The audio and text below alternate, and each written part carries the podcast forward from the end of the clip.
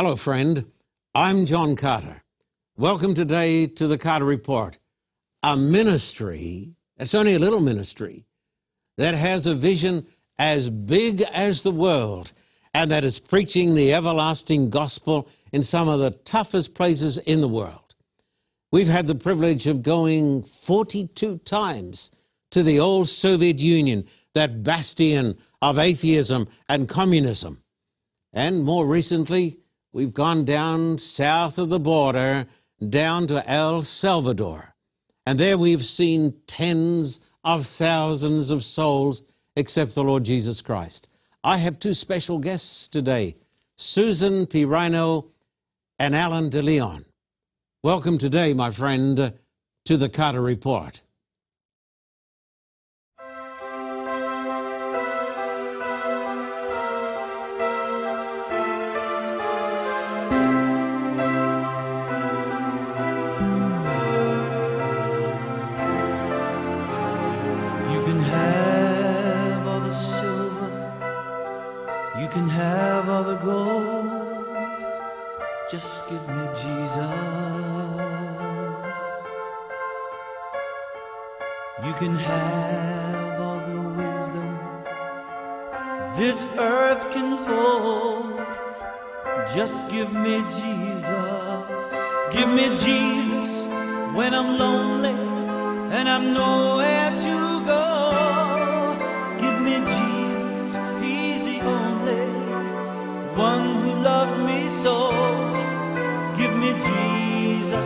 Jesus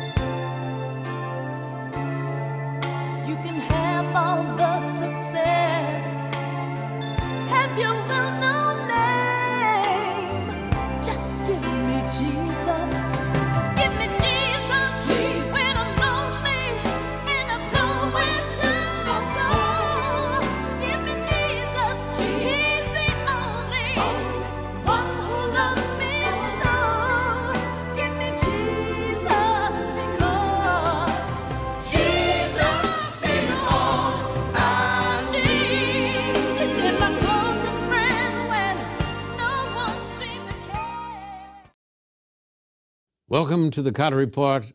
I'm John Carter. Susan Pirano, we're delighted to have you with us today. Glad to be here today, Pastor Carter. Alan DeLeon, we're glad to have you with us today. Thank you very much, Pastor Carter. You're both members of the Carter Report team. Yes. Yes. Recently, Alan, you went with us to what country? Uh, we went to El Salvador, and it was an amazing, life changing experience. Having the opportunity to go and witness to people who were hungry to hear the Word of God was life changing. And watching them learn and begin to understand and put together why we do the things that we do, it's all right there, and I got to witness it in person. Tell me about El Salvador. Uh, I was so impressed just by the people and the organization in, in general. Uh, arriving there and seeing the teamwork of all of the local pastors, including all the local uh, pathfinders as well, just organizing all of the people done in such a organized, well-mannered uh, sense. And that itself just blew me away. And the fact that they were reeling and ready to hear our word. And it is a land that has suffered uh, incredible suffering, has it not? Yes, it has. Uh, during the days of the gangs and the fighting with the militia, more than 70,000 people put to death uh, by hit squads and awful happenings in El Salvador, uh, terrible earthquakes and famines and pestilences.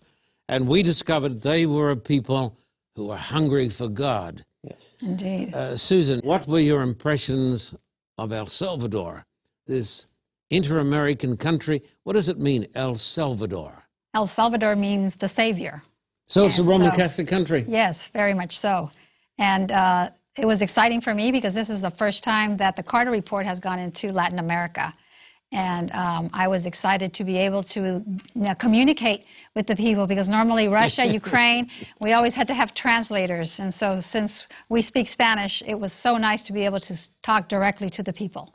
Uh, what did you see in El Salvador that moved in your heart and touched your soul?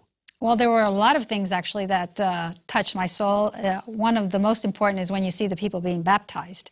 And uh, we saw thousands being baptized. And just the fact that they were coming and they were, with a translation, they were able to hear the gospel, uh, the true gospel. That was, uh, that was wonderful to be able to see in Latin America. It's a very difficult thing to hear the true gospel. Now, once upon a time in Latin America, um, people like us couldn't go there and preach. Right, right. So, where were the meetings held, Alan? Uh, the meetings were held in the large stadium, Estadio Cuscatlan, uh, one of the largest stadiums. Say it again. Estadio Cuscatlan. You say it better than me. Yeah. That's well, our thankfully, thankfully, we got to utilize our Spanish skills being down there. Yeah. Uh, and it was just great having to hear for, uh, by the people themselves, from them, uh, what they were experiencing, how they were feeling, uh, getting to speak to them one on one, and just to witness with them. Uh, it was tremendous. And to let our viewers know, that's the biggest football stadium in Inter America. Mm-hmm. And the place, was it half filled, quarter filled, or Packed. It was packed. yeah, packed to the door? That was exciting to see it Yes. start to see it start filling up. Uh, did you know that one of the leaders of another denomination said, if they get a 100 people in there, I'll eat my hat. He's got a lot of hats to eat. We've heard that a few times, I think, haven't we? yes. And so we saw the great power of God, and we saw tens of thousands of people pack the biggest football stadium in Central America. Yes, indeed. Susan, for how many years have you been with the Carter Report? I have been with the Carter Report now for 22 years. Ah, what about you, Alan? I've only been working for the Carter Report for about a year and a half. Ah, so 22 years and, and a year and a half. Susan, you've done a special work with the Carter Report Ministry. You've traveled to Russia and Ukraine and Siberia, the Solomon Islands. Give me some others. Uh, South Africa to uh, PNG, Papua New Guinea. Yes. Of course, El Salvador, India. We went to Of course, let's not forget India. Hong Kong, Yes. China, and China. We went through China. So uh, I've been through every year that we've run a campaign. I've I've had the privilege of being part of the team. So, how did you become a Christian? Were you brought up in the church? I was brought up in the church, but I, I left as soon as I had the the ability to choose not to go. Why did you leave the church? Well, I, didn't- I didn't see a purpose, and I had never really heard the gospel. And what turned you around as a young ex Christian? What what turned me around was that I, I got married, had children, and now I was uh, in my heart there was a burden for my children. So I I needed to come closer to the Lord, and I didn't know how to. And so you went along to a series of meetings. My mother invited me to the Shrine Auditorium, which you were holding a campaign there in 1990. And, and now tell us, uh, Alan, you know anything about the shrine? Uh, I know that it was in downtown LA, Uh-huh. uh, and that Big it used theater downtown LA. exactly yes, and that uh, it used to host the Academy Awards, I believe. Yes, you're Uh, right. And it was a, a pretty famous venue uh, for a long, long time in LA. Uh, do you know what are seats? I I believe think it's it was somewhere around over 6,000. exactly yeah, 6,600. Yeah, it's, it's a big venue and it's uh, famous. And you Yes. said when you say the Shrine Auditorium, everyone knew what you were talking about. And by the grace of God, it was packed four times over. that that was what impressed me the most. Was So to see it was the a, people. a great evangelistic series that most people said wouldn't work. correct. They said nobody will go to the Shrine Auditorium to hear the preaching of the gospel at downtown Los Angeles. People just don't do that in Los Angeles. But we saw it packed four times over. Now, when you came into the meetings, an evangelistic series of meetings such as we've had in Russia, Ukraine, Johannesburg, Papua New Guinea, the Solomon Islands, India, you came into a, a meeting that is similar to what we do today. correct. And So, what happened to you there? well, first of all, I was uh, intrigued by the information you were sharing, the history, archaeology. Um, I had never heard that, and then tying it in with uh, the Bible. It was just for me, it was eye opening, and it was able to put all the pieces together. Now, what, you know, people can hear this stuff, though. They can hear astronomy, and we specialize in that. and archaeology and prophecy. You can hear these things, but it just becomes an, an exercise of academia, an intellectual thing. What touched your heart? when you talked about Jesus Christ and the gospel, and the fact that uh, I didn't have to do anything, that He had done it already for me. Because I grew up thinking I had to be a certain way before Christ would even accept me. And so um, I heard that Christ accepted me no matter what condition I was in, and that changed it all for me. And then there was an altar call. Alan, have you seen an altar call in some of the big campaigns? Yes, uh, I've seen them all on video, and I was lucky enough to witness it firsthand in El Salvador. Tell me about the altar call in El Salvador, please. You can start to feel the energy building in the uh, in the stadium. Uh, as soon as you start to make that appeal, you get a sense uh, in there. And being, and I was actually very thankful to be in the middle of all of that. And you start to see the people come down in droves uh, from all over the stadium, and they're just moving like water straight through to the front. And it, the energy just builds, and the anticipation. Uh, the people are rushing to get to the front, and witnessing that and feeling that energy is just something that is almost indescribable. It's amazing, isn't it? It certainly is. It's It really is. Is it the work of man?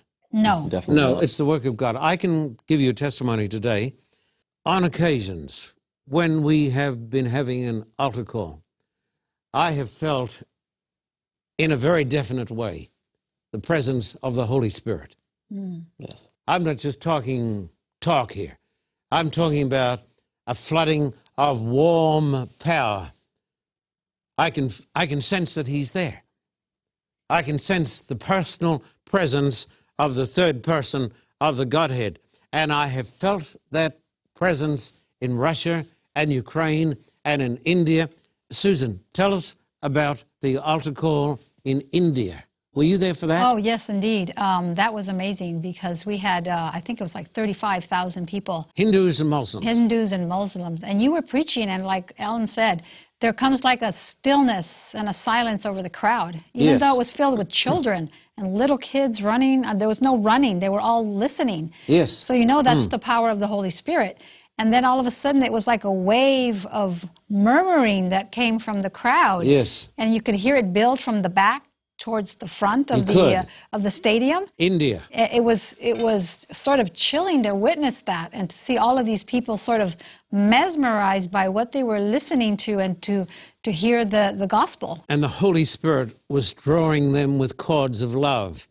And we saw at least 10,000 people, Hindus and Muslims, move down the front in this land of India because of the preaching of what? The gospel What is the gospel? It's the power of God. It's the it's the everlasting What, message. what's the gospel to you, Alan? Tell me.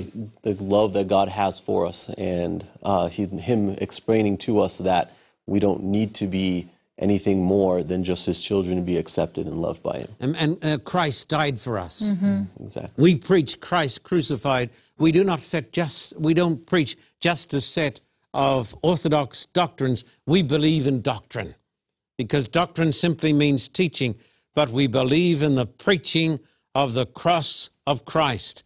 And we believe that the preaching of the blood of Christ is the power of God for the salvation of men and women. That's why it's called the good news because it's really good news, isn't it? It's the good news of God. That's right. And uh, we're going to be back after this brief message. I'm talking to Susan P. Rhino and Alan DeLeon, and we're talking about the power of God around the world uh, to save lives. You're tuned to the Carter Report. Stay with us. God has His time and His place for everything. And the time and the place now is Latin America, including Cuba. Time magazine talks about the Second Protestant Reformation and describes how hundreds of thousands, even millions of Latinos are coming to the gospel of Christ. I'm not an armchair theologian. I'm speaking according to experience. I've seen it with my own eyes. Recently, we went down to El Salvador. There I spoke in the largest football stadium in Central America with the biggest crowd that that football stadium had ever, ever seen. They came not to see a football match, but to hear about the blood of Christ. Millions are coming to a knowledge of God in Latin America. Doors are opening in Cuba. Who knows? We may be going to Cuba soon. As the doors open, by the grace of God, we are going to step through those doors. And we want you to step through those doors with us and be part of our team for such a time as this. Please write to me, friend. Don't put it off. Write to me, John Carter, Post Office Box 1900, Thousand Oaks, California 91358. In Australia, write to me at Terrigal, New South Wales. Be part of the Second Reformation. Join us and see the miracles of God. Amen.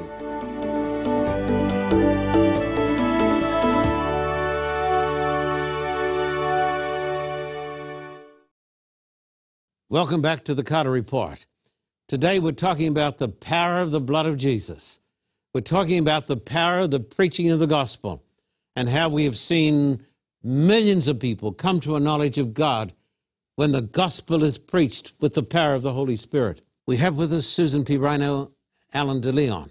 Alan, tell me, did we have a security problem in the meetings? Were we afraid of being shot down by, by gangs? No, not at all. Uh, I was very, I felt very welcome there during this, the meetings. Uh, All the people were just very friendly. Uh, they wanted to come up to us and ask us questions, uh, personal questions in regards to us, how we were working for the Carter Report. Uh, but there was never a moment where I felt like I was in danger or any of the members for that matter. The safest place to be is in the place where God wants you to be. That's right. because the will of God will never take you where the grace of God cannot keep you. That's correct. And if you are in the right place, you don't have to be worried about uh, getting shot. Right. I have walked out hundreds of times in pitch darkness with spotlights on me. I mean, that makes a target, doesn't it? Sometimes with a white suit on. and you walk out and you're in a dangerous country like Papua New Guinea, and they say, uh, they say that Port Moresby, I maybe somebody will correct me, but I read recently that that is the most dangerous Right. city in the world. I saw that. And you can walk out on a stage in the most dangerous city in the world and you are safe. Susan, back to uh, El Salvador. Do you know how many buses? Yes, there were 700 buses that were hired. Um, I think we started off uh, saying they were going to hire 500, Yes. and then it grew to 600. Because who was paying for these buses? We were. so they, they because they brought people from all over the country. Yes, all it over. It wasn't just a a thing in the capital city. These buses came from all over the country. So they were bringing people from every north, south, east, and west. So there were 700 buses. Hmm. I'm told 700 plus, because as the need arose, they just went out and hired more buses. I've never seen 700 buses before. Right. I had neither. That's a huge number of buses. Right. They told me, pardon my saying this, they told me, well, those Latinos down there won't be able to organize anything. Oh, yeah. It'll be a mess. And they said, it's going to be a mess. You, you just got to recognize that. But we saw such great organization by this this whole team of people working working really hard, and they put together what wouldn't you say a Well, everyone involved in the program had their own specific role, and Yes. everybody mm-hmm. participated with full responsibility, and it was able. We were able to have a very smooth program because of all that organization. I've never seen such good organization. I hadn't either. I haven't seen it in America in the church. I haven't seen it in Australia. I didn't know there were 700 buses in El Salvador. I didn't know there were 700 buses. okay, 700 buses. Can you tell me about where the people were seated from those buses?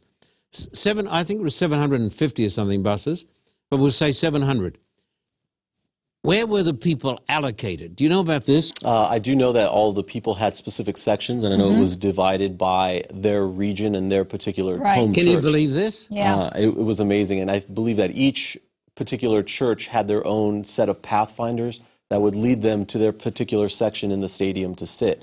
Uh, they had flags to point people in the right direction. Amazing. And uh, specific pathfinders were wearing specific colors in coordination with what church they were with. Uh, so that type of organization was really, really impressive to see. I saw some people holding up signs 553, 649. Those were the regions. I think they got they got divided into regions, and what they did was the regions that were further away were the ones that they put closest to the exits. So when we finished, they'd be the first ones out, first ones on the bus to start their trek, sometimes three to four hours back to mm-hmm. where they came from. And remember, uh, the, the skeptics who, uh, the skeptic who said to our friends down there, mm. the organizers of this great campaign for the Carter Report, they said, I'd be surprised if you got a 100 people in there. Right. You're not going to have any people come. Yeah. You folks, you're just not going to have a crowd. I'm told we had the biggest crowd in the history of the stadium. The stadium was overflowing with people.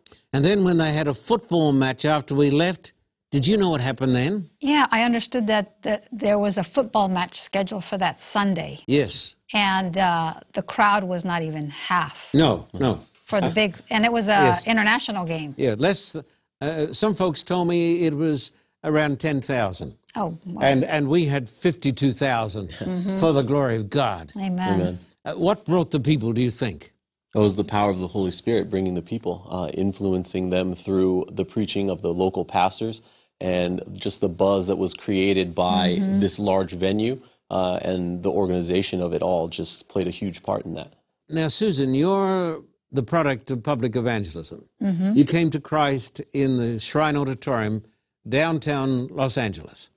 We know, looking back, that people back there said it won't happen. If they, they're not going to come.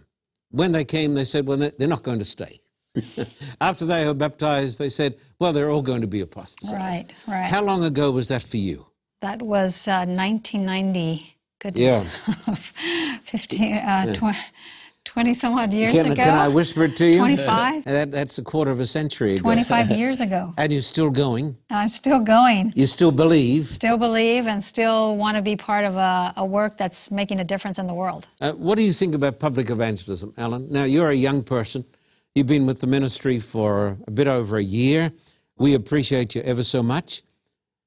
After going to El Salvador, say, say something that maybe will touch the hearts of the young people who are watching this television program, because many of them, uh, of them have been told the days of evangelism are finished, it's kaput.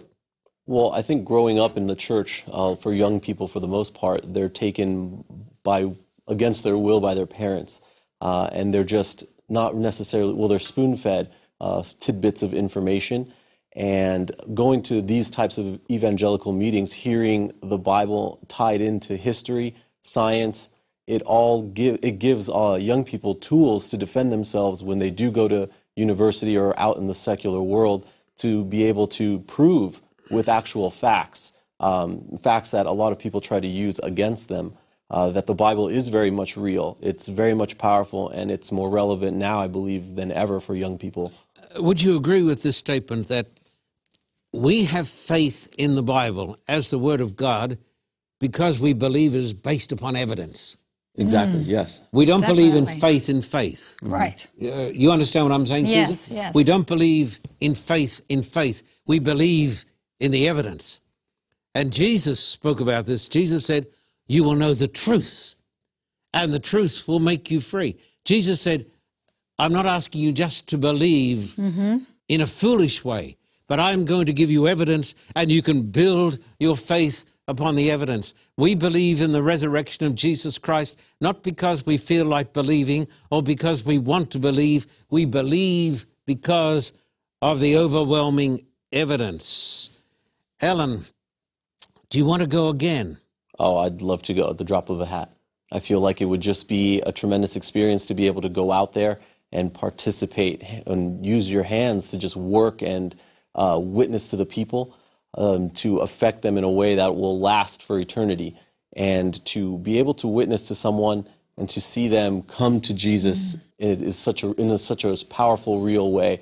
Uh, I believe is one of the biggest blessings that you can have. Uh, Susan, cast your mind back, it's only a few months ago. But visualize,